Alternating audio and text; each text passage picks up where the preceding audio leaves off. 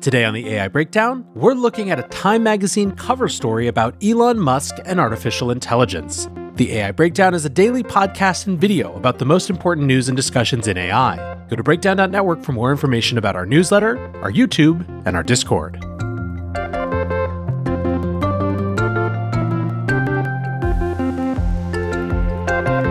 Welcome back to the AI Breakdown. For this weekend episode, I wanted to explore this interesting cover story from Time Magazine. The piece was called Elon Musk's Fight for the Future of AI. And I think that whatever one thinks about Elon Musk, and frankly, he just never stops seeming to make himself more controversial, he is undeniably influential, at least in the sense that he ends up dominating such a big part of the cultural conversation.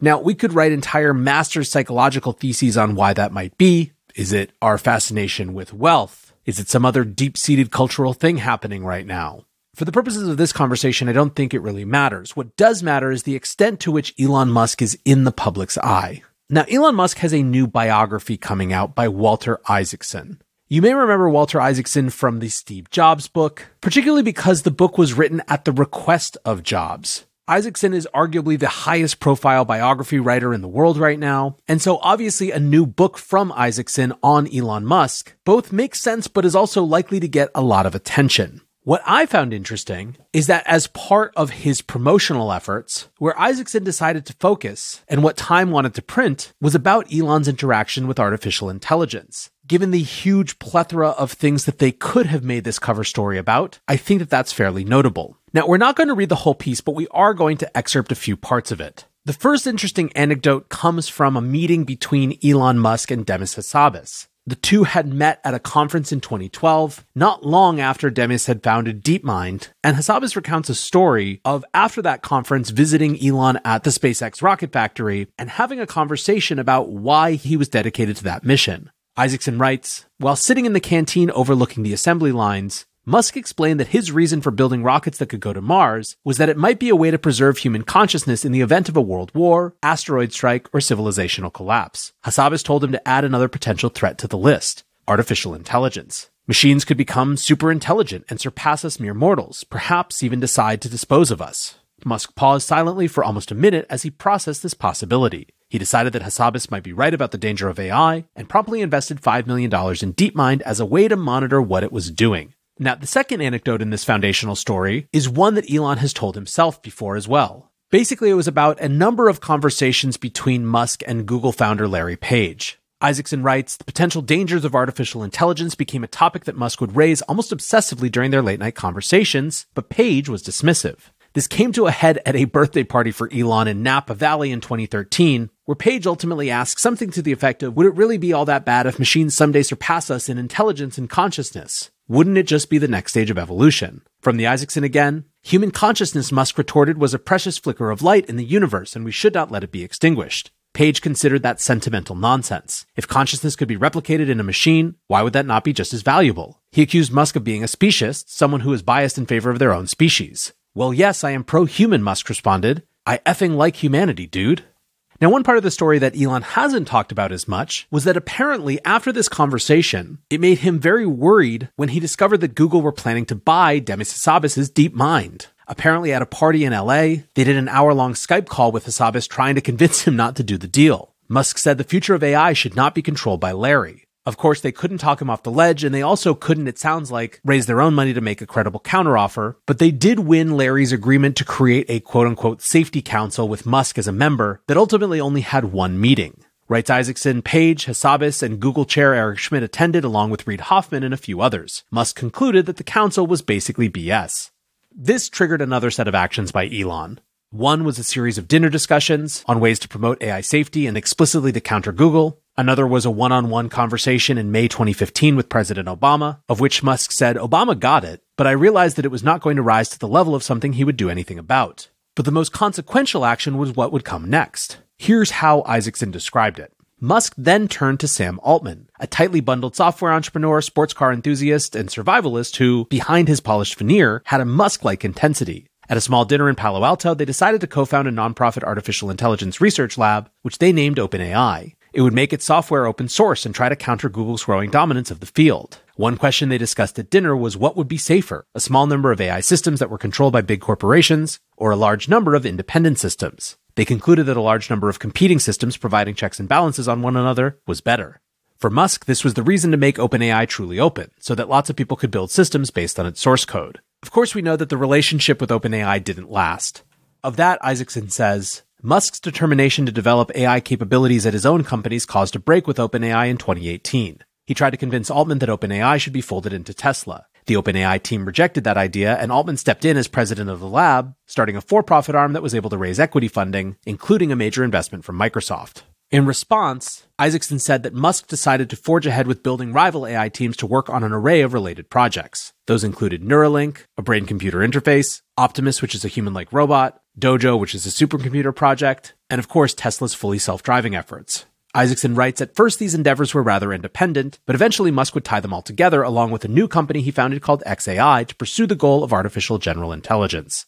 Now, in the wake of ChatGPT being released, Isaacson pointed out some of Elon's new concerns about AI. One was that they could become politically indoctrinated. Two, and much more immediate, was a concern that chatbots could be trained to flood Twitter with disinformation, biased reporting, and financial scams. And, as Isaacson put it, quote, his compulsion to ride to the rescue kicked in. He was resentful that he had founded and funded OpenAI, but was now left out of the fray. AI was the biggest storm brewing, and there was no one more attracted to a storm than Musk. Isaacson continued, in February of this year, Elon invited, or perhaps a better word is summoned, Sam Altman to meet with him at Twitter and asked him to bring the founding documents for OpenAI. Musk challenged him to justify how he could legally transform a nonprofit funded by donations into a for-profit that could make millions. Altman tried to show that it was all legitimate, and he insisted that he personally was not a shareholder or cashing in. He also offered Musk shares in the new company, which Musk declined. Instead, Musk unleashed a barrage of attacks on OpenAI. Altman was pained.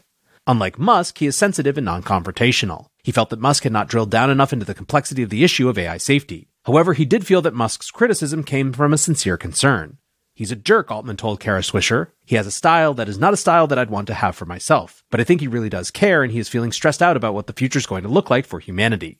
Now, the next part of the piece gets into something that has been widely speculated, which is that part of the motivation for Elon to buy Twitter was getting access to an incredibly rich training set for artificial intelligence. According to Isaacson, Elon didn't really think about this before buying Twitter. Elon claims it was a side benefit, actually, that I realized only after the purchase. Still, realize it he did, and a lot of Twitter's next moves were considered not only in the context of their monetization opportunity, but also in the way that they could restrict Google and Microsoft from using data to improve their AI models. Now, as part of his research, Walter Isaacson was shadowing Elon for going on 2 years. Isaac said that in March, Musk asked Isaacson to come to meet him in Austin to discuss his concerns around artificial intelligence. What can be done to make AI safe, Musk asked. I keep wrestling with that. What actions can we take to minimize AI danger and assure that human consciousness survives?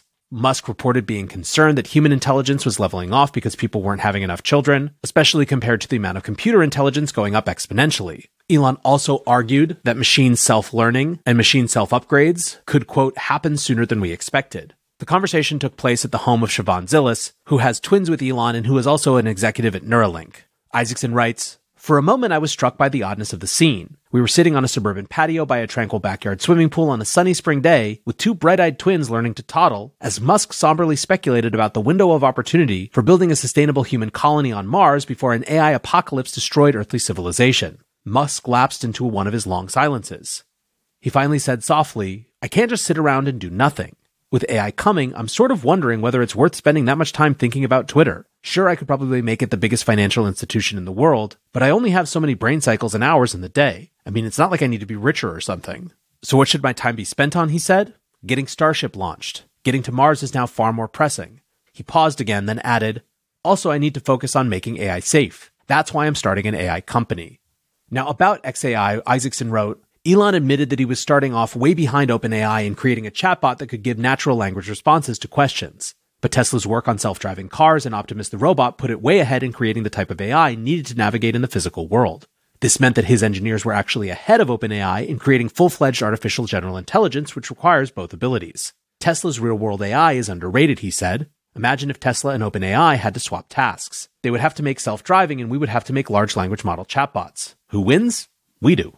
Isaacson writes, in April, Musk assigned his team 3 major goals. The first was to make an AI bot that could write computer code. The second product would be a chatbot competitor to OpenAI's GPT series. one that used algorithms and trained on data sets that would ensure its political neutrality, and the third goal, Isaacson wrote, was even grander. His overriding mission had always been to assure that AI developed in a way that helped guarantee that human consciousness endured. That was best achieved, he thought, by creating a form of artificial general intelligence that could reason and think and pursue truth as its guiding principle. You should be able to give it big tasks like build a better rocket engine. Someday, Musk hoped it would be able to take on even grander and more existential questions. It would be a maximum truth-seeking AI. It would care about understanding the universe, and that would probably lead it to want to preserve humanity because we are an interesting part of the universe. Now, the piece concludes with Isaacson writing, "That sounded vaguely familiar, and then I realized why. He was embarking on a mission similar to the one chronicled in his formative, perhaps too formative, Bible of his childhood years, the one that pulled him out of his adolescent existential depression, The Hitchhiker's Guide to the Galaxy, which featured a supercomputer designed to figure out the answer to the ultimate question of life, the universe, and everything."